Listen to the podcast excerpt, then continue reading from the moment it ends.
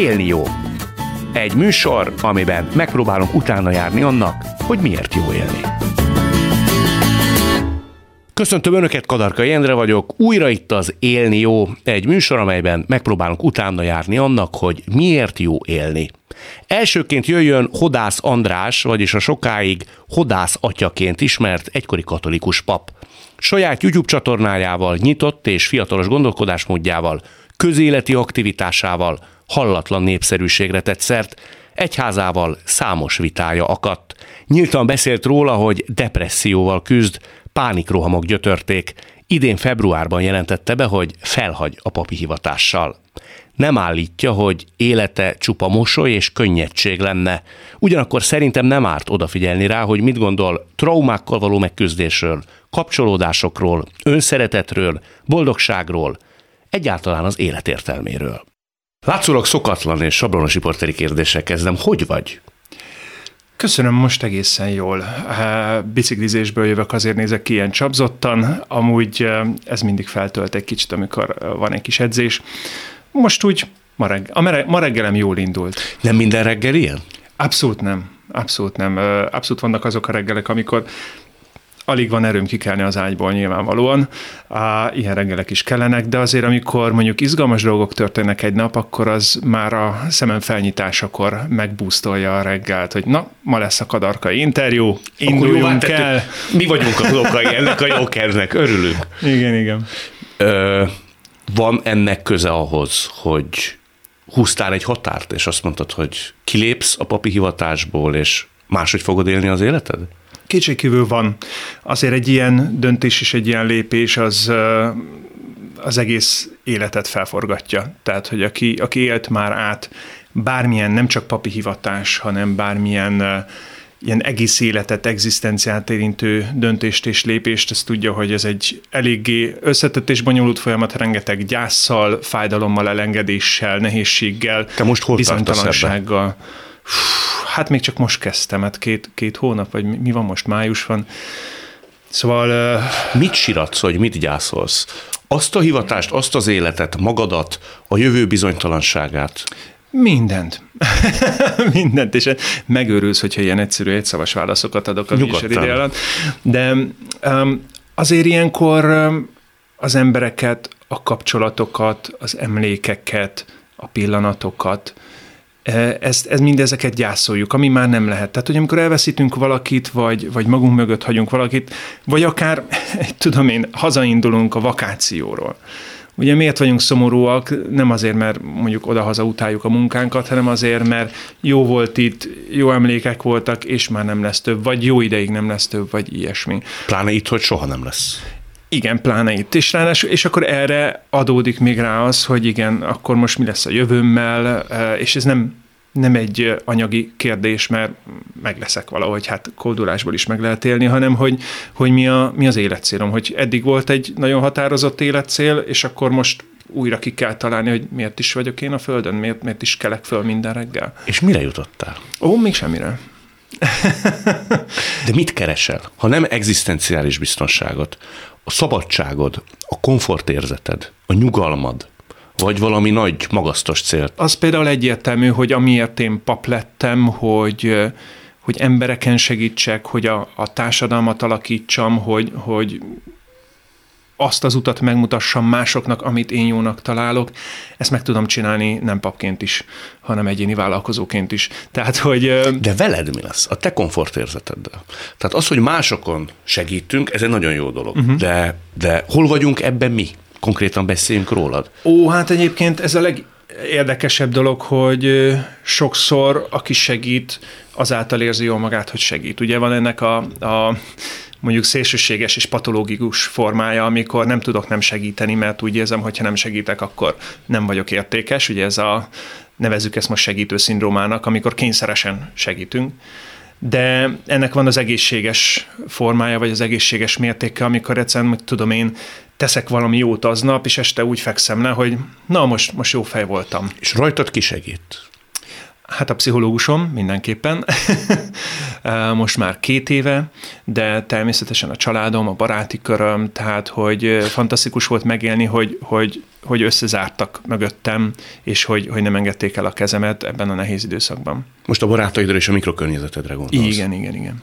Azt elmondod, mindig majd szólsz, hogyha kicsit ö, bejebb merészkedtem, igen. hogy ö, miért kellett neked segítséget kérni? Tehát mi volt a te életednek akkor legalábbis, vagy azóta is tartó elsősorban megoldásra váró kérdése, amiért te például terápiára adtad a fejed? Hát ezt már sokszor elmondtam, szerintem, amikor, amikor először meghoztam a döntést, hogy terápiára van szükségem, akkor lényegében a, a mentális betegségeimnek olyan egyértelmű, objektív jelei voltak már, hogy, hogy nem, nem tudtam tovább rejtegetni magam előtt. Tehát, hogy ugye sokan, akik mentális betegségekkel küzdenek, nagyon sokáig egyébként szerintem jogosan megpróbálják kimagyarázni maguknak, meg a, a, a környezetüknek, hogy nincs, nincs semmi baj, csak most egy kicsit fáradt vagyok, most egy kicsit kedvetlen vagyok, most egy kicsit három napja nem tudtam kikelni az ágyból, meg nem tudom.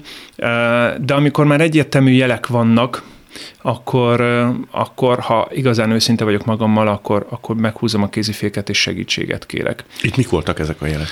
Hát a pánikrohamaim, a, a, a függőségeim, a, tehát hogy... El is mondod, mitől voltál függő? Tehát mi volt a függőséget tárgya? Hát én, én egy kicsit azt tapasztaltam meg, hogy nálam a, a függőség, mint motivum, az egy vándor motivum az életemben. Tehát mindig mástól. Mindig mástól. Tehát, hogy volt időszak, amikor, amikor az alkoholtól volt időszak, amikor a, a kajától, tehát, hogy most egyébként a legutóbbi beszélgetésünk óta én 10 kilót fogytam például. Nem tudom, a nézők látják Látszik, nekem föltűnt. Tehát, hogy... És körülbelül egy éve beszélgettünk, tavaly május. Igen, igen, igen. Tehát, hogy a függőség, mint motivum szerintem akkor jelenik meg, amikor valami olyan érzelmi hiányunk van, amit jó esetben embereknek kellene betölteni, illetve jó esetben nem kéne, hogy ennyire kényszerítő hiányként jelenjen meg. Neked mi volt a hiány? És akkor nyúlunk a függőség eszközeihez. Um, Na ezt így nehéz lenne egy mondatba elmondani, hogy mi volt a hiány, nem is, nem is annyira tudom. Tehát, hogy nem csak azért, mert nehéz megfogalmazni, nem is annyira lehet ezt így tudni. Ugye a mi emberi alapvető igényünk az a kapcsolódás. Az, hogy szeretve érezzük magunkat, az, hogy oda tartozónak érezzük magunkat.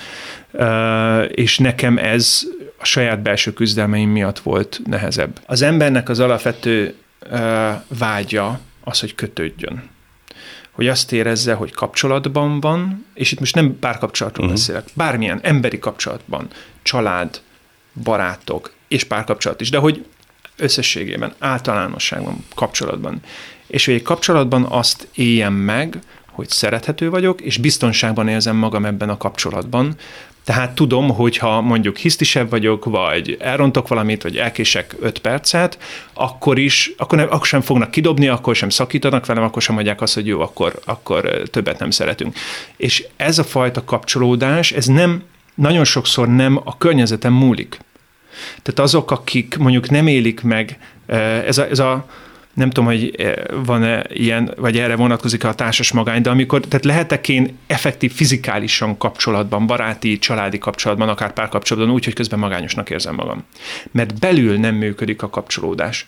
Mert nem tudok, nem tudok megbékélni egy kapcsolatban, mert azt érzem, hogy, hogy de majd úgy is kidob de majd úgy is jön valami, ami miatt engem el fog hagyni. Majd úgy is rájön, hogy nem is vagyok annyira jó ember. És ez tulajdonképpen ez a, ez a kötődési probléma.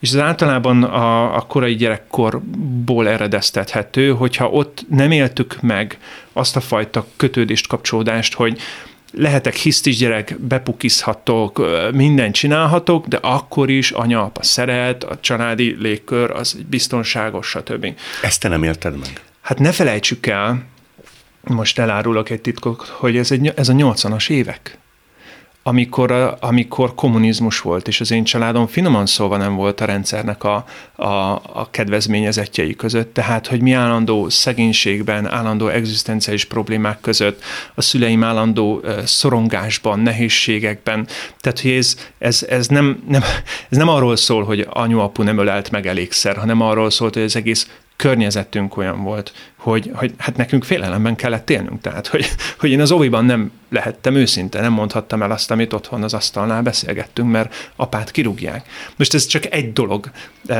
de hogy, hogy az egy, tehát ez mindig egy rendszer, ami a gyerek körül van. Ugyanakkor te a legutóbbi interjúban azért arra utaltál, hogy édesapáddal kapcsolatban ellentmondásos volt a viszony. Tehát nem volt ez mindig egy tükörsima viszony. Igen. Azt hiszem most így felnőttként visszatekintve, hogy édesapám 12 éve már nincs közöttünk, és így felnőttként visszatekintve azt hiszem, hogy ő depresszióval küzdött. És rettenetesen nehéz élete volt. Tehát, hogy ő ugye a 70-es, 80-as években nem lépett be a pártba, minden, minden fenyegetőzés, meg csábítgatás ellenére sem lépett be a pártba, tehát ő 89-ig a gyártósor végén dolgozott égbérér, holott megmondták neki, hogy csak itt írja alá, és már is előléptetik, és nem tudom micsoda. Ne felejtsük el, hogy a rendszerváltáskor a, a kommunista pártnak nagyjából egy millió tagja volt, akik vagy ezért, vagy azért aláírták a pártakkönyvet. És azt hiszem, hogy édesapám most tényleg így felnőttként visszatekintve a, a saját démonaival küzdött, és ezért, ezért volt nehéz hozzá kapcsolódni amúgy de nem, tehát hogy nem vert minket sose, meg szóval nem, nem ilyesfajta rossz kapcsolatra kell gondolni, hanem tényleg nehéz idők voltak azok. Aztán ugye 89 után ő is, mint nagyon sokan mások elkezdtek magánvállalkozni, és akkor meg éveken keresztül irgalmatlan erővel és energiával és erőfeszítéssel építette föl a saját kis családi cégét. Azért, hogy ezt majd utána nekünk adja tovább és becsődölt vagy kétszer. Tehát, hogy, hogy eszméletlen nagy küzdelem volt. Ha már említetted azt, hogy a kapcsolódás, és uh-huh. hogy pontosan mi vár majd rád ezután, eszembe jutott egy még korábbi interjúnk, No. amikor is... Hányszor voltam innen? Kétszer vagy háromszor beszélgettünk, de legelsőre utalnék vissza, amikor is azért szóba jött, hogy neked volt egy komoly barátnőd a papi hivatás uh-huh. előtt. Igen. És te ott döntöttél, nevezetesen, hogy te a papságot választod. Uh-huh. És én akkor megkérdeztem tőled, ez telefonon történt, Covid idején beszélgettünk, hogy gondolsz-e arra, hogy azért neked máshogy is alakulhatott volna az életed. Akár egy családod is lehetne, apa is lehetnél, lenne egy szerető feleséged, mert emlékeim szerint az egy szép és bimbózó kapcsolatként indult. Igen, igen. Hogy ez például eszedbe jut, amikor most így a civil szakmában, vagy a civil életben keresed a helyed? Ha most azt mondom, hogy igen, akkor csajok fognak rám írni az Instán, vagy hogy? Nem tudom, mi a szándékod, de simán el tudom képzelni. nem merek. Um, őszintén, um, most egyelőre nem. Most egyelőre nem, sok szempontból nem. Egyébként pont nálad mondtam ezt, hogy, hogy nem tudom elképzelni. Itt, amikor itt ültünk. Igen, hát, császár előtt, de Igen, nem tudom elképzelni, hogy apa legyek, mert nem hiszem, hogy alkalmas vagyok apának, ezt egyébként továbbra is tartom, de az, mondjuk azt sem nagyon tudom elképzelni, hogy egyedül legyek. Tehát, hogy azt mondja a Szentírás, hogy nem jó az embernek egyedül lennie. És azért a cölibátust is más megélni úgy, hogy egy plébánián vagy, és mégiscsak vannak körötted emberek, meg úgy, hogy mondjuk egy albéletben vagy egyedül. Tehát, hogy um, az, hogy, hogy lesz egy családalapítás, az, azt, azt nem tudom. De hát most nem tudom, mennyire lehetek őszinte, de... Hát, mennyire csak lehet. Na, most van valakim.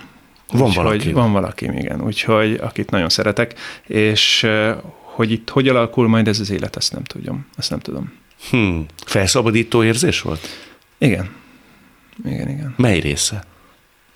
Ezt nem értem, ezt a kérdést. Úgy szerethetek valakit, hogy kötelem nincs, ez már az enyém, azt csinálok, amit akarok.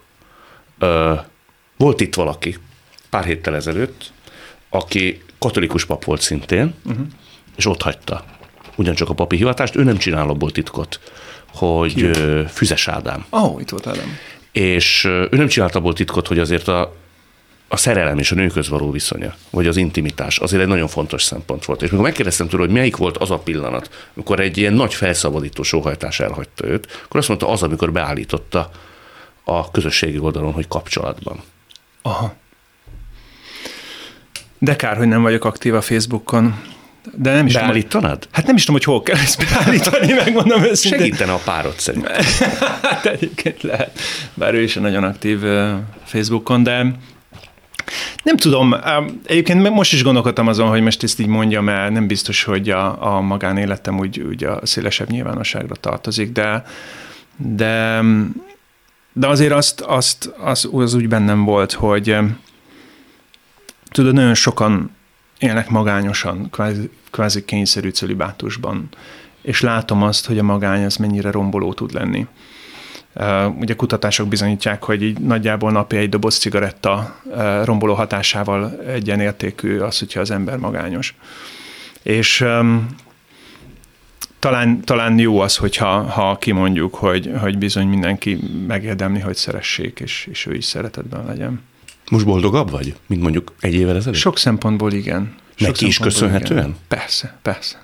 Azt elmondod, aztán hagyjuk ezt a történetet. Ha nem akarsz róla beszélni, tényleg csak arról beszéljünk, amiről szeretnél, és külön köszönöm, hogy eljöttél. De hogy hol találkoztatok, mit kell róla tudni? Hogy volt ennek a éve? Tehát nem beszélünk róla sokat, csak meséljem el az egészet. Ügyes vagy. Na. Um, a csetelésből kávézás lett, és a kávézásból komoly beszélgetés, és a komoly beszélgetésből egy komoly döntés. Úgyhogy um, nagyjából ez, ez volt az íve, nagyon klasszikus módon, de tényleg érdekes volt, hogy egyikünk sem úgy állt hozzá. Tehát én sem úgy voltam vele, hogy, hogy na most, ha kiugrok, akkor viszont legyen valaki, hanem hogy egyszerűen csak nyitott voltam arra, hogy ha, ha valaki van, akkor, akkor most már úgy nem zárom el magam. Ugye papként nyilván ilyenkor nekünk azt tanították, ez volt a szemináriumban a mondás, hogy prédikálsz, és meglátsz valakit, aki nagyon csinos, akkor ha egyszer ránézel, az még oké, okay, ha még egyszer ránézel, azt már gyond meg, tehát, hogy még csak ránézni sem szabad. És mi ezt nagyjából papként próbáltuk is tartani, meg azt gondolom, hogy a legtöbb pap valamilyen módon próbálja tartani, kisebb-nagyobb bukásokkal. De most már tényleg úgy voltam vele, hogy ha nem az az utam, és keresem az új irányt, akkor nem zárom be a szívemet az ilyen lehetőség előtt sem. Ezt ilyen szépen mondtam. Nagyon szépen mondtam. és igen, felszabadultam abban is, hogy, hogy megengedhetem magamnak, hogy, hogy valakinek a szeretetét elfogadjam, és ezt a szeretetet én is viszonozzam. És, és mondjuk elmehetünk úgy pár napra, és együtt lehetünk, és beszélgethetünk, és úgy, mint két normális ember. És azt gondolom, hogy ez a legcsodálatosabb dolog a világon. Ez a legcsodálatosabb dolog a világon? Nagyjából egészéből, igen. Meg az üdvösség, ez nagyon fontos. De az, az még remélem egy picit várat magára. De András, nem lett volna nagyon igazságtalan az élet, vagy most tudom, mi a jó szó, hogyha mindezt nem éled át? Ha azt mondod, hogy ez a legjobb dolog a világon? Nem tudom. Nézd, szerintem az élet alapvetően igazságtalan amúgy is. Igen? Igen. Én, én azt gondolom, hogy ez az élet igazságtalan, hiszen hát csak né, néz körbe, hogy fantasztikus emberek szenvednek, fiatalon halnak meg, vagy nem tudom, alávaló gazemberek gazdagodnak, és, és hatalmaskodnak, és nem tudom. Tehát, hogy ez az élet, ez nem, nem egy igazságos élet. Azt tudjuk tenni, hogy, hogy amennyire tudjuk a saját környezetünkben, a saját döntéseinkben megpróbálunk igazságosak, jók lenni. És én azért nem gondolom azt, hogy ha, ha ezt nem éltem volna meg, akkor, akkor az élet igazságtalan lett volna. Az is egy döntés, tehát nagyon sok pap hűséges marad a cölibátusához. Nagyon sok esetben megtörik az élet, megtörik a, a, a korábbi ígéret, és akkor meg kell próbálni valahogy újra, újra gondolni az egészet, és újra felépíteni az egészet. Most ez történik. Hm. Azt mondtad, hogy te leginkább világéletedben mindig az igazságba hittél. Azzal kell szembesülni. Mindig. Ha az fájdalmas, ha az rossz, uh-huh. ez amikor az ember nem beszélhet dolgokról, nem élhet meg dolgokat. Például, ezt most muszáj vagyok szóba hozni, szóval a te esetedben pár hónappal ezelőtt ez nagy hullámokat kavart. Nevezetesen, hogy téged molesztáltak, egy fiatal pap. Uh-huh. Az ezzel való szembenézés, hogy erről én nem beszélhetek, vagy hogy ezt én elnyomom magamban, uh-huh. az, az nem az igazság teljes tagadása? Azért nem, mert én erről beszéltem az elmúlt években, csak nem a nyilvánosságban. Tehát ezt ne felejtsük el sose, hogy, hogy a nyilvánosság az egy dolog, a, mondjuk a tájékoztatás, a sajtó az egy dolog, de közben a, az életünk az zajlik ezzel párhuzamosan, és én például évekkel ezelőtt már pszichodáma csoportban beszéltem erről, és pszichodáma csoportban gyógyító sessionökön vettem részt ezzel kapcsolatban, illetve ugye pszichológushoz is járok, ami egy négy szemközti beszélgetés, most Ért, már két és fél éve. Értem ennek a megdolgozottságát, de ugye te ebben a cikkben, amiben mindenről uh-huh. írtál, elmesélsz, felidézel egy történetet, nevezetesen, hogy vita alakult ki uh-huh. egy romkocsmában, uh-huh. valaki nagyon erőszakosan egy olyan uh-huh. narratívát emlegetett nevezetesen, hogy uh-huh nem tudom, mivel érvelt, de valami nagyon bornírt uh-huh. érrendszere volt ezzel kapcsolatban. Jó iskolába kell adni a gyerekeket, és olyan embereket uh-huh. kell, és te erre nagyon hisztérikusan válaszoltál, uh-huh. reagáltál és zokogtál. Uh-huh. Ez azért nekem azt mutatja, hogy ott még voltak megdolgozatlanságok, nekem és az erről, való, az erről való beszéd és felvállalás azért még váratott magára. Igen, én úgy voltam, mert nézd, ez egy dolog, tehát nem, ez két dolog párhuzamosan. Az egyik az az, hogy van egy önismereti folyamat, amiben ezek a sebek gyógyulnak, ezt én már évek óta csinálom, és szerintem ez a legfontosabb. Tehát beszélni erről szakember jelenlétében, ez a legfontosabb. Az, hogy a nyilvánosságban én ezt felvállalom-e, én azt szabad döntésből vállaltam fel, tehát szabadon döntöttem úgy, hogy, hogy a nyilvánosság elé állok, és nem önző okból, nem azért, hogy figyelmet szerezzek magamnak, hanem azért, hogy erről a témáról az őszinte párbeszédet segítsen Magyarországon, mert a fenne nagy gyermekvédelmi keresztény kurzusban valahogy nincsen erre erőforrás, meg pénz, meg szakembergárda, hogy a rengeteg rengeteg-rengeteg szexuális abúzustól megóvjuk a gyerekeket, illetve az áldozatokat segítsük. Ugye, ha csak más nem mondok, még mindig nem végeztük el, még mi, az egyház sem, azt a bizonyos átfogó kutatást, ami több országban már megtörtént. Tehát Ez nem járt menet közben óriási meghasonlással benned? Hogy tagja vagy egy intézménynek, amely szemellenzős, te pedig áldozat vagy? Dehogy nem, persze. Vagy erre hosszabban kellett volna válaszolni? Mondok egy szerintem szívszorító példát. Igen. Ugye amikor mi legutóbb beszélgettünk, császár elődült Igen. azon a helyen, aki elmondta, hogy őt megpróbálták megrontani. Igen. És köztetek, ha nem is vita, de nézetkülönbség alakult Aha. ki.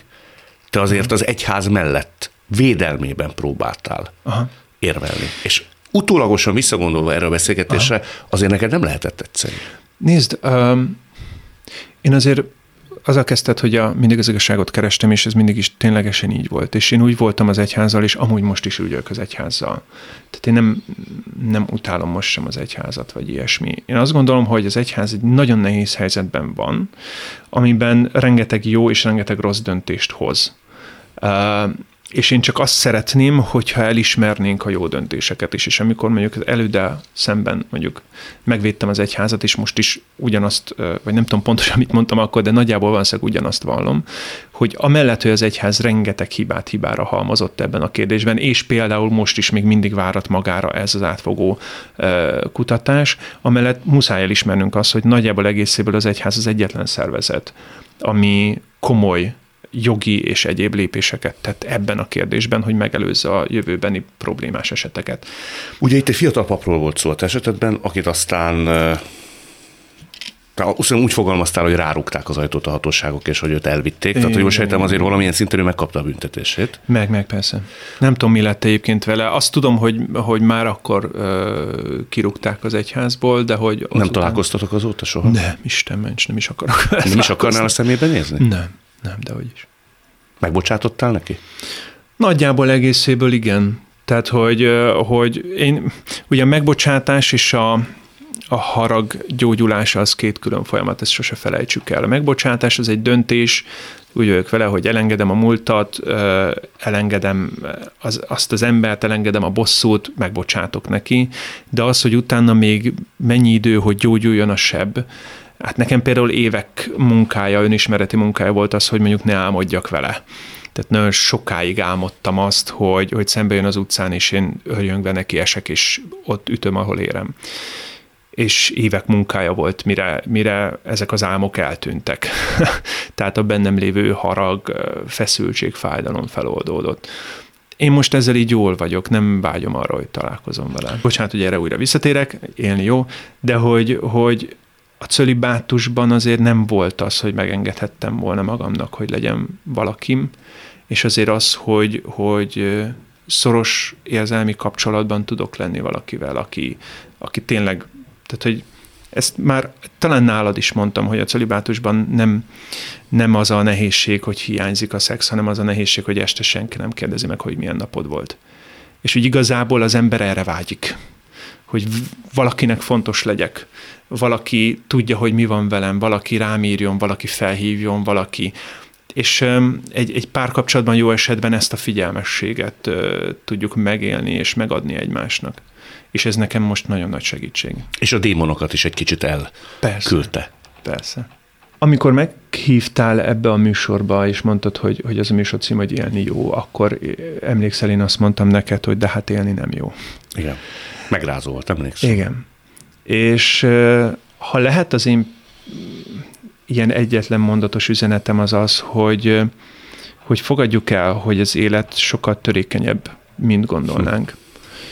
És azt is fogadjuk el, hogy nem feltétlen az a, az a az az utunk, hogy mindig sikeresek legyünk, és mindig minden szempontból boldogok és elégedettek, hogy a, a szenvedés az élet része.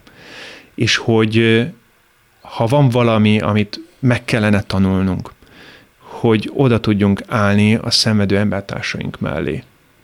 Ítélkezés nélkül.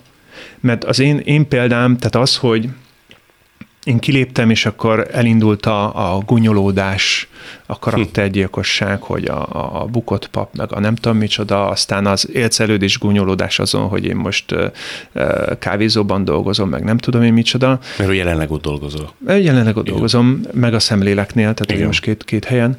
Uh, ott kicsit az volt bennem, és mindig, mindig a saját helyzetem, mert egy kicsit távolabbról nézve, kicsit az volt bennem, tudod, hogy tényleg azt gondoljuk, hogy, hogy ilyen társadalomban akarunk élni, ahol a másik megtört életén gúnyolódunk. Nem kéne inkább azt mondani, hogy figyelj, látom, hogy most neked nem minden száz, látom, hogy neked most nehéz, itt vagyok melletted mit tudok segíteni. Nem az én dolgom, hogy megítéljem, hogy jól döntöttél, vagy rosszul döntöttél, nem az én dolgom, hogy okoskodjak azon, hogy amúgy egyébként mit kellett volna csinálnod, hanem az én dolgom az, hogy, hogy, hogy melletted legyek. Ugye ez a nagyon klasszikus Pilinszki idézet, amikor Pilinszki beszélgetett egy pszichológussal, és akkor mondta, hogy az a bajom veletek, pszivel kezdődő pszichológusokkal, hogy ti azt gondoljátok, hogy hogy problémák vannak, és e, megoldásokra van szükség. Én szerintem viszont tragédiák vannak, és irgalomra van szükség. És ha ezt felismernénk, csak ugye ez az ezer felé, felé szétszakított, gyűlölködő társadalom, amit most nevezzünk keresztény Magyarországnak, pont ezt veszítettük el az empátiát, a másik mellé állás, az, hogy, hogy, hogy én azért, azért vagyok melletted, mert testvérem vagy, mert a, a, a mert te is magyar vagy, mert te is ember vagy, és független attól, hogy mit gondolsz, mit vallasz, mi történik az életedben, vagy milyen döntéseket hozol, hogy én azt jónak vagy rossznak tartom-e, itt vagyok melletted, és segítelek, hogy a te életed boldogabb legyen. És hogyha ezt meg tudnánk tenni, akkor tényleg jó lenne élni. Bízunk benne, hogy tényleg jó, mert azt azért tegyük hozzá, hogy amikor te azt írtad nekem, vagy azt mondtad nekem, hogy szerinted nem jó élni, azért az nem most volt. Legalább fél éve írtad ezt. Igen. És a beszélgetésünk ívére visszagondolva azért folyamatosan érződött, hogy egyre jobb kedved van, és egyre inkább hiszel abban, amiről Amúgy most igen. beszélünk. Amúgy igen, és hogyha még meg is találom az utamat, akkor még akár jó is lesz. Szívből drukkolok. És köszönöm, hogy láttunk, hallottunk. Köszönöm szépen. Nézem a tóvízét, hallom a halk zenét, és látom az égbolt hulló csillagát. Mint közönyös idegent, úgy érzem a végtelent. Valahol egy gyermek sír, és semmi se jó, ami hír. Oly sok a szenvedés, a jó indulat kevés, az ostobasággal szemben vég végtelen. Világra jövünk valahol, és az élet néha pokol. Ha valahol létezel, mondd miért tűröd el.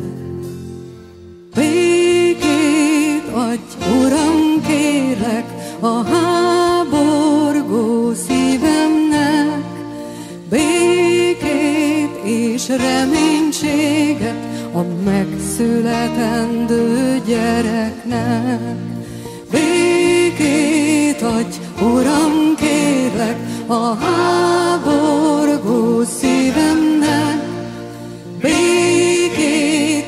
és reménységet a megszületendő gyereknek. Hodász András után következzék Svitacs Alexa, aki 7 éves kora óta szenvedélyesen pingpongozik. A többszörös magyar bajnok és világbajnoki bronzérmes pár éve váratlan hirtelenséggel elveszítette a bal karját és a lábujjait. De ő nem adta fel az álmát, Számára ez a trauma egy új életkezdetét jelentette, nem pedig valaminek a végét. Azóta paralimpikon asztali teniszezőként Európa és magyar bajnok, a Tokiói olimpián pedig bronzérmet szerzett.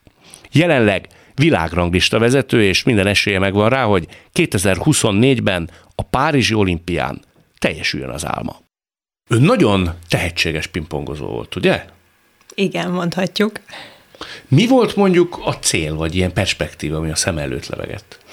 Hét éves koromban kezdtem el asztali teniszezni, és szerintem minden kisgyereknek, a, aki lemegy sportolni, vagy sportra adja a fejét, nyilván mi fogalmazódik meg legelőször benne, hogy olimpiai bajnok szeretne lenni, úgyhogy ez nálam se volt másképpen, én is azt szerettem volna, hogy olimpiai bajnok. Mi volt az ön esetében a reális cél? Európai játékosok közé, a legjobbak közé tartozni, az volt a reális. A legjobb mondjuk, nem tudom, 10-15?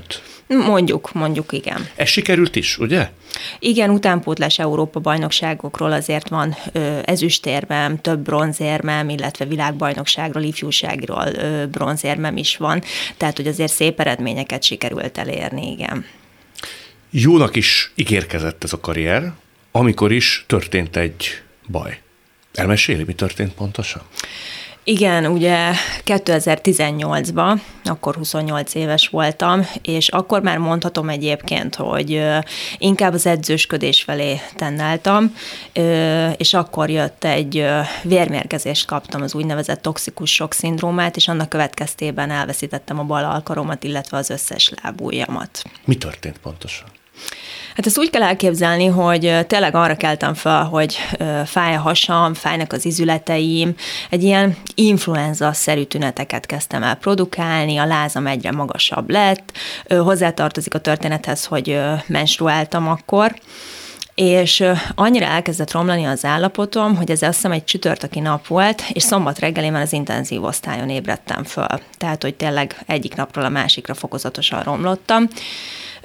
Majd a vasárnapi nap volt a legkritikusabb, ugyanis kómába kerültem, négy-öt napig élet-halál között voltam, és azon az ominózus vasárnapi napon felhívták a szüleimet, hogy jöjjenek be és búcsúzzanak el tőlem, mert nem biztos, hogy megélem a délutánt. Akkor már tudták, hogy miről van szó, már mint az orvosok? Akkor már megállapították, igen, hogy, hogy vérmérgezést kaptam, feltételezhetően egy tampon miatt, amit egyébként nem értünk a mai napig, mert ugye 14 éves korom óta azt használom nyilván a sport sport miatt az a legkényelmesebb, és mindig ugye rendeltetésszerűen használtam. Erre azt szokták mondani, hogy 10 millióból egy emberrel történik ez meg. Hát én ilyen szerencsés vagyok, hogy abból a 10 millióból én vagyok az egyed, én vagyok az egyik. úgyhogy igen, nem, nem könnyű időszak volt ez, ez ott. Szülőket fölhívták, hogy jöjjenek be elbúcsúzni. Ön tudta menet közben akkor, hogy ekkora a baj?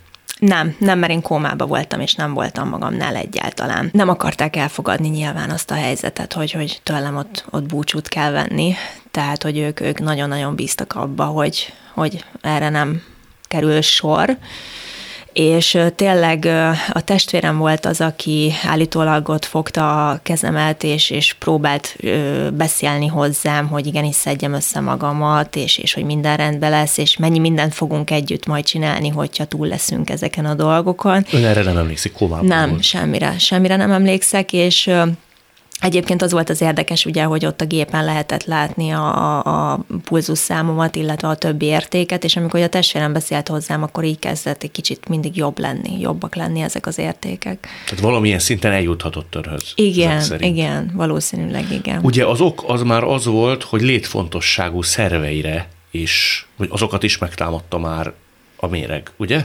Igen, kezdtek leállni a, a belső szerveim is, ezért kellett ugye ebbe a mesterséges kómába beletenni mindenféleképpen, és a, azt hiszem négy nap volt, miután magamhoz tértem, és egyébként az az érdekes, hogy akkor meg volt még mindenem tehát mert meg volt a kezem, meg voltak a lábújaim, és uh, nyilván láttam, hogy el van színeződve a bal alkarom, illetve a lábújak. És akkor én megkérdeztem az orvosoktól, hogy ez micsoda. És azt mondták, hogy ne izguljak, mert hogy mind a két kezem be volt rajzolva ö, válig, és mind a két lábam térdig be volt rajzolva, és hogy a többiről is felszívódott, erről is felfog. És hát nyilván milyen az ember, hát hisz az orvosoknak, hát ki, hogyha ők nem tudják, hogy ez hogy van. És és akkor utána rá pár napra, és, és az volt szerintem inkább az egész dologban a legmegrázóbb és a legfájdalmasabb a mai napig egyébként, hogy oda jött egy orvoscsapat hozzám, és mint hogyha ott se lettem volna a fejem fölött, megbeszélték, hogy akkor könyök alatt levágjuk a kezét. És akkor mondom, tessék, mondom, mi fog történni? És akkor ők is kiakadtak egyébként, hogy én nem tudtam róla, hogy engem senki nem tájékoztatott róla, hogy, hogy ez is opció, ez is szóba kerülhet. De közben meg a szüleim úton voltak be hozzám a kórházba, és tudtam azt, hogy ha látják rajtam, hogy én, én mennyire összetörök az amputáció hírhallatán, akkor ők még jobban össze fognak törni, és viszont azt nem akartam látni, azt, azt, azt nem. Tehát, hogy tényleg mi egy olyan összetartó család vagyunk, nem csak jóban, hanem tényleg rosszban is ott vagyunk egymásnak, és azt nem bírtam volna elviselni, hogyha nekik még jobban fáj. Úgyhogy mikor beértek hozzám, már lá, addigra én már megnyugodtam, ez egy ilyen 10-15 percet kell elképzelni egyébként, tehát ugye addigra sikerült fejben eldöntenem azt, hogy, hogy jó, akkor aminek örülünk, annak, hogy életben maradtam, jó, tovább megyek, akkor, akkor fogok tudni járni? Igen, akkor jó, nem kerekesszékbe fogom leélni az életemet. És ugye itt jött utána a legfontosabb, hogy 20 négy-öt éve asztali teniszeztem már akkor, és hogy, hogy nem a jobb kezemet veszítettem el, és Az fogok tudni, ütőkezet, igen, ugye? igen, és hogy fogok tudni tovább pingpongozni, és Ezt azt mondja, hogy 10-15 perc alatt lejátszott. Igen. Hát az ember ennek a töredékéért képes napokat vagy hetekig rágódni valamin. tényleg annyira az volt az amputáció, mikor közölték velem, az ő arcuk volt előttem, hogy nem, nem szabad összetörnem, muszáj erősnek lennem. De ez a 10-15 perc úgy történt, hogy soha többé nem is kezdett mindenen vívódni? Nem.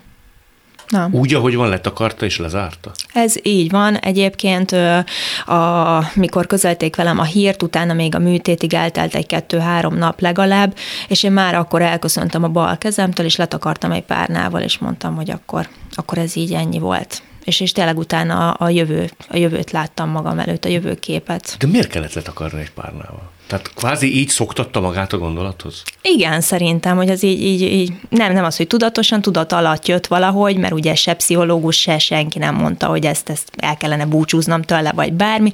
Ez így jött magamtól, hogy jó, akkor innentől kezdve nem akarok róla tudomást venni, hogy az már ott sincsen. De mindez könnyek nélkül és érzelmi megrázkódtatás nélkül? Akkor volt ö, könny, amikor a szüleim beértek, és már láttam, hogy tudják, hogy amputáció lesz. És akkor nekem is tiszta könyv volt a szemem, nekik is nyilván, és akkor én azt mondtam nekik, hogy anya, apa, semmi baj nincsen, mert hogy én paralimpiai bajnok leszek. És akkor nyilván ők is, és én is elsírtam magamat. Rögtön ez volt a cél a szem előtt? Igen, abszolút. Tehát, hogy akkor meg kell találni a következő állomást, Ez, ami úgy a szemem előtt lebeg. Ez így van, igen, muszáj célokat kitűzni. Nyilván ez volt a, vagy és, és azóta is ez a legfőbb cél. Ö, nyilván mindig azt mondom, hogy ö, kisebb célokat is azért ki kell ö, tűzni az életbe, hogy, hogy mindennek azért tudjunk örülni. Nálam is ugye így volt, hogy előbb kisebb célok, de, de nyilván ez a, ez a fő cél a mai napig, hogy ezt az álmomat Ha nem lett volna sportoló, akkor mi a következő cél? Mi lett volna önnek? Ez egy jó kérdés, szerencsére ezt nem tudjuk meg.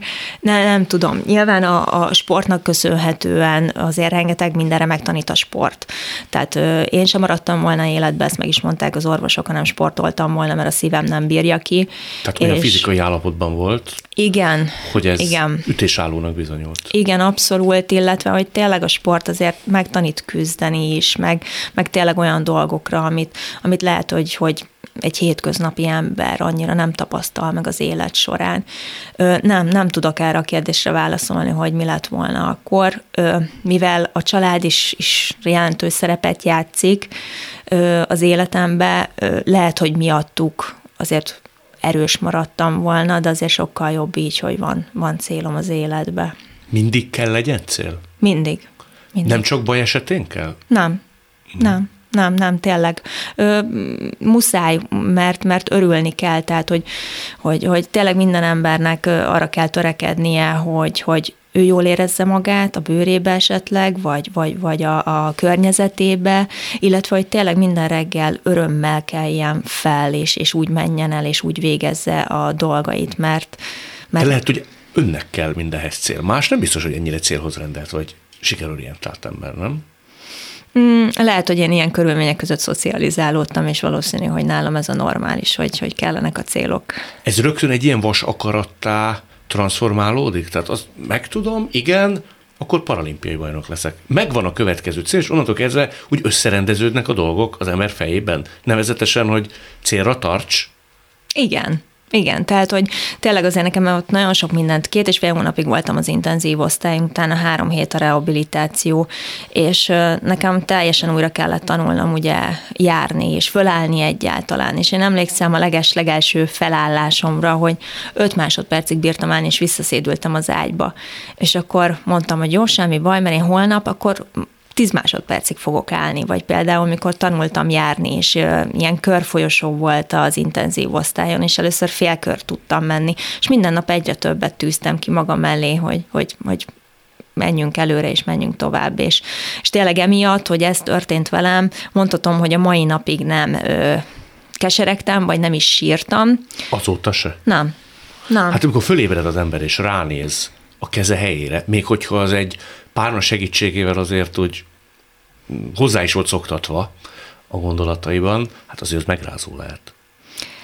Nem, nem volt ilyen, mert, mert azt, annak tudtam örülni, hogy életben maradtam. Képes az ember ilyenkor ezt a látószöget alkalmazni? Hogy a jónak örülök, semmint a rosszon bánkodjak? Szerintem igen egyébként. Ez mi múlik? Az élethez való hozzáálláshoz, az élethez való öröm, talán én, én ezt ezt tudnám mondani egyébként. Én azt szoktam mondani, kétfajta típus, hogyha rájön valaki például, hogy az eddigi, és most mondok egy nagyon profán példát, étkezési szokásaiból kimaradt valami, és rájön, hogy ez a világ értelme ezt enni mostantól fogva, akkor szerintem két típus van. Az egyik, aki ostorozza magát, hogy hogy lehetett ekkora balfék, hogy nem tudom, 35 éves korában jött rá arra, hogy ez mennyire jó dolog. Míg van a másik típus, aki azt mondja, hogy jó esetben van még mondjuk 40, amíg élvezhetem mindezt. Csak azt nem tudom, hogy ez mi múlik vajon. Hogy miért nem lehet így tekinteni az életre. Hát ez szerintem mindenkinek fejben dől el. Igen? Szerintem igen. Szerintem abszolút igen. Tehát akarhatunk így nézni dolgokra? Igen. Igen, én ezt tudom mondani, hogy, hogy, hogy nálam is tényleg ez volt, hogy emiatt kesergés nem volt, mert én eldöntöttem, hogy nem lesz. Ö, inkább azért voltak kiborulásaim, mert hogy annyira akartam már újra visszamenni az edzőterembe, a pingpongterembe, és, és annyira akartam már, hogy minél közelebb kerüljek a célomhoz, hogy amiatt voltam inkább türelmetlen, hogy úristen, ez mikor fog elkövetkezni az életembe. Te így is sikerült redukálni az időt a felépülésbe, ha jól tudom. Tehát az is jóval rövidebb ideig tartott, mint amit jósoltak. Igen, hosszabb időt terveztek, azt mondták, hogy hónapokig is a rehabilitáción fogok lenni, meg hónapokat fog elvenni. Na, én ezt felülmúltam, három hét alatt letudtam, majd nyilván utána hazakerültem az otthoni, a családi házba, mert mi hajdúszoboszlóiak vagyunk egyébként, egyébként, és hát ott először abszolút a kondi edzéseket kellett, hogy visszahozzam, illetve nagy kérdés volt az, hogy hogyan fogok szerválni, hiszen ugye a, amiben a labdát tartottam eddig kezemet, azt elvesztettem, de ezt is praktikusan megoldottam, kitaláltam, ugye a könyök alatt megmaradt az izület, és akkor pont ide be tudom tenni a pingpong labdát, és emlékszem, hogy apukám, amit gyerekkoromban vásároltunk, pingpongasztalt felállította a garázsba, és minden este jött ki velem, és gyakoroltuk, összette nekem a labdát, én megpróbálgattam, hogy akkor ezt hogy fogom tudni kivitelezni. Utólag mertek elmondani nekem dolgokat, például, hogy otthon próbáltak mindent egy kézzel csinálni, hogy csak a jobb kezüket használták. Hogy áték azt, hogy vajon... Igen, hogy nekem milyen érzés lehet, vagy például, hogy a sarkukon járkáltak, vagy, vagy ilyenek. És Mert hogy ugye ön a lábujjait is elvesztette. Igen, mind, mind a tizet. És és akkor mondtam nekik, hogy mondom, de mondom, anya, mondom, ne, tehát hogy ezt felejtsétek el, mondom, higgyétek el, nekem szükségem van minden, a neked is a két kezedre, apának is, illetve a testvéremnek, Renkának is, hogy, hogy ezt, ezt így ne. És azt is megbeszéltük a legelső pillanattól kezdve, hogy, hogy semmi ne változzon azért, mert velem ez történt. Megpróbálom ugyanúgy ellátni azokat a feladatokat, ami mondjuk rám esne például leszedni az asztalt, vagy megteríteni, vagy, vagy ilyen apróságok, és mondtam is, hogy mindent hagyjanak úgy, megpróbálom megcsinálni, hogyha nem megy, akkor van szám, és fogok segítséget kérni. És ez abszolút bevált egyébként tényleg. Kellett segítséget kérni? Az elején nem, azért se, Ja, nehogy véletlenül. Nehogy segíteni. véletlenül segíteni kelljen. Most meg azért néha úgy bennem van, hogy ja, hát most már jó, hogyha segítenek azért, mert lehet, hogy néha kicsit kiátszom ezt a kártyát otthon nálunk.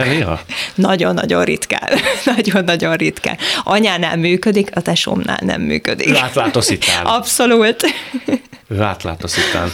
Ugyanakkor ez érdekes, amit mond, mert nekem erre van egy sajátos elméletem, hogy a gyászt, vagy a veszteségélményt azt szerintem nem nagyon lehet megspórolni. Nem mondom, hogy ez mindenkire ráhúzható, de én azt tapasztaltam, hogy ha valaki megpróbálja mindezt elnyomni, nem megélni, megkönnyezni, megsiratni, ventilálni, az előbb-utóbb visszaüt, vagy visszacsap. Ö, igen, nálam is próbálták ugye pszichológusok bevonásával ugye ezt a gyásznak a hét fázisát, és hogy, hogy próbáljuk meg, meg csináljuk is meg. Csak akkor így feltettem nekik a kérdést, hogy ö, nekem, hogyha nem amputálták volna le a kezemet, illetve a lábujjaimat, akkor én belehaltam volna. Akkor innentől kezdve teljesen megfordul a kép, és akkor azt látom, hogy ja, elvesztettem, leamputálták, de életbe maradtam. És így akkor megint másként üt ki, hogy, hogy el kellett vesztenem ahhoz, hogy élni tudjak. Hmm. Máshogy is él? A szónak nem praktikus értelmében. Mm, szerintem nem egyébként. Már, már, már megtanultam ö, mindent megcsinálni, most itt gondolok, igen. De szemlélet vonatkozásával. Mm. Jobban örül az ember, ha beleharap egy almába. Egyébként igen, mivel megcsapott a halálnak a szele. Ezért igen, más-másként. Tényleg ez a egyszer élünk, de akkor éljünk nagyon. Tehát, hogy igyekszem semmire nem nemet mondani. Tényleg? Azóta már túl vagyok egy tandemugráson is, az, alig várom a következőt, akkor a adrenalin volt. Úgyhogy igyekszek tényleg mindent kipróbálni. Tehát és... nagyobb kanállal is szed az életből azóta? Igen. Bevállalósabb lesz? Sokkal. Sokkal? Sokkal. És nincs egyszerűen félelem nagyon durva. De emiatt? Szerintem igen. Nem úgy van, hogy akit egyszer, most mondom én, a nagy magyar ö, gyáva, hogyha egyszer valakit megcsapott ilyen értelemben a veszély, vagy, a, vagy az elmúlás szele, akkor még óvatosabb lesz? Akkor szerintem lehet, lehet van ilyen, én az ellentétje vagyok teljesen, mert én úgy vagyok vele, hogy mi bajom lehet már. És, és hogyha azt nézem, ez se probléma, mert én mindig azt szoktam mondani, hogy mindenkinek a saját maga problémája nyilván a legnagyobb, de hogy ennél vannak sokkal nagyobb problémák. Erre mikor jött rá? Vagy ezt hol tapasztaltam? Ö, életem legelső para tenisz versenyére, mikor kimentem. Én nagyon-nagyon féltem attól, hogy ö, milyen érzés lesz rengeteg sérült embert ott egy helyen látni és bementem a terembe, soha nem fogom elfejteni azt az érzést, hogy így körbenéztem, és akkor azt láttam, hogy valakinek nincs egyetlen egy kézfejese, és az ütő rá van tapasztva a kezére, vagy a szájába fogja az ütőt, mert nincsen keze, és úgy pingpongozik, és így megálltam, és mondom, úristen, nekem semmi bajom nincsen ehhez képest, és hogy, hogy, hogy tényleg annyira a, a, a jó érzést töltött el, hogy, hogy tényleg nincsen lehetetlen igazából, és hogy, hogy erre is van megoldás, és hogy így is lehet élni, és hogy ők így is boldogak. Ők biztosan boldogok? Szerintem igen.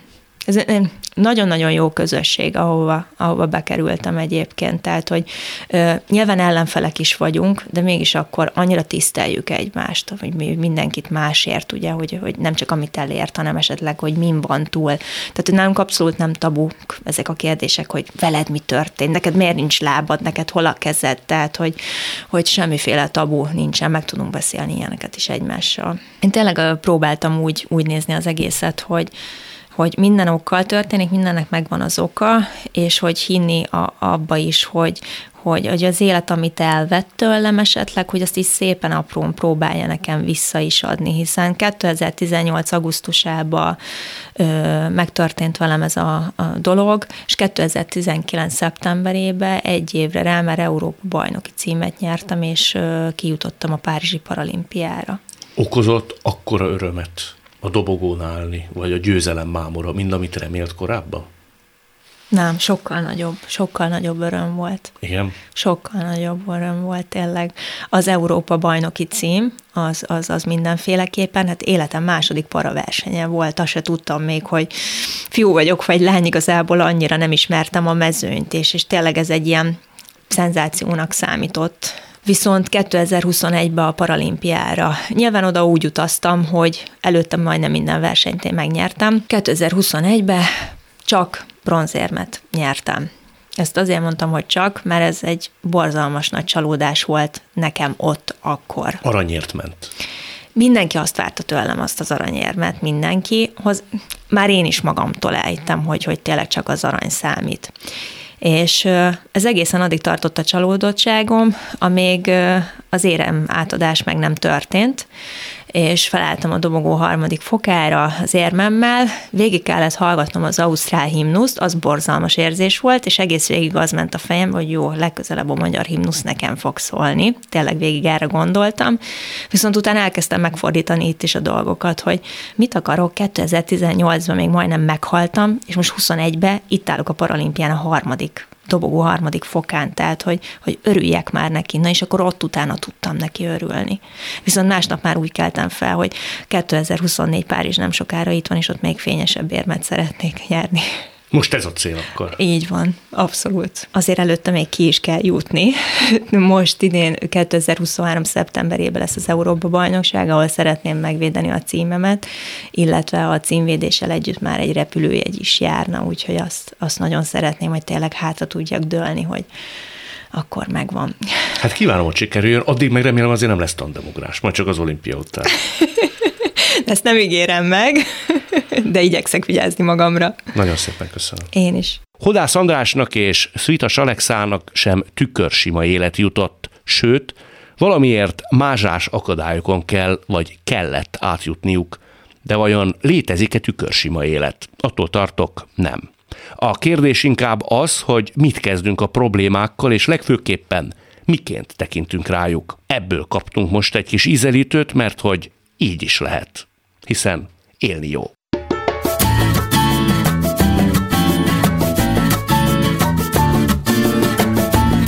A mai műsor elkészítésében köszönöm Lehocki Mériam, Rózsahelyi Gábor és Lantos Dániel segítségét. Találkozzunk minden szombaton és vasárnap itt a Klubrádióban. Viszont hallásra!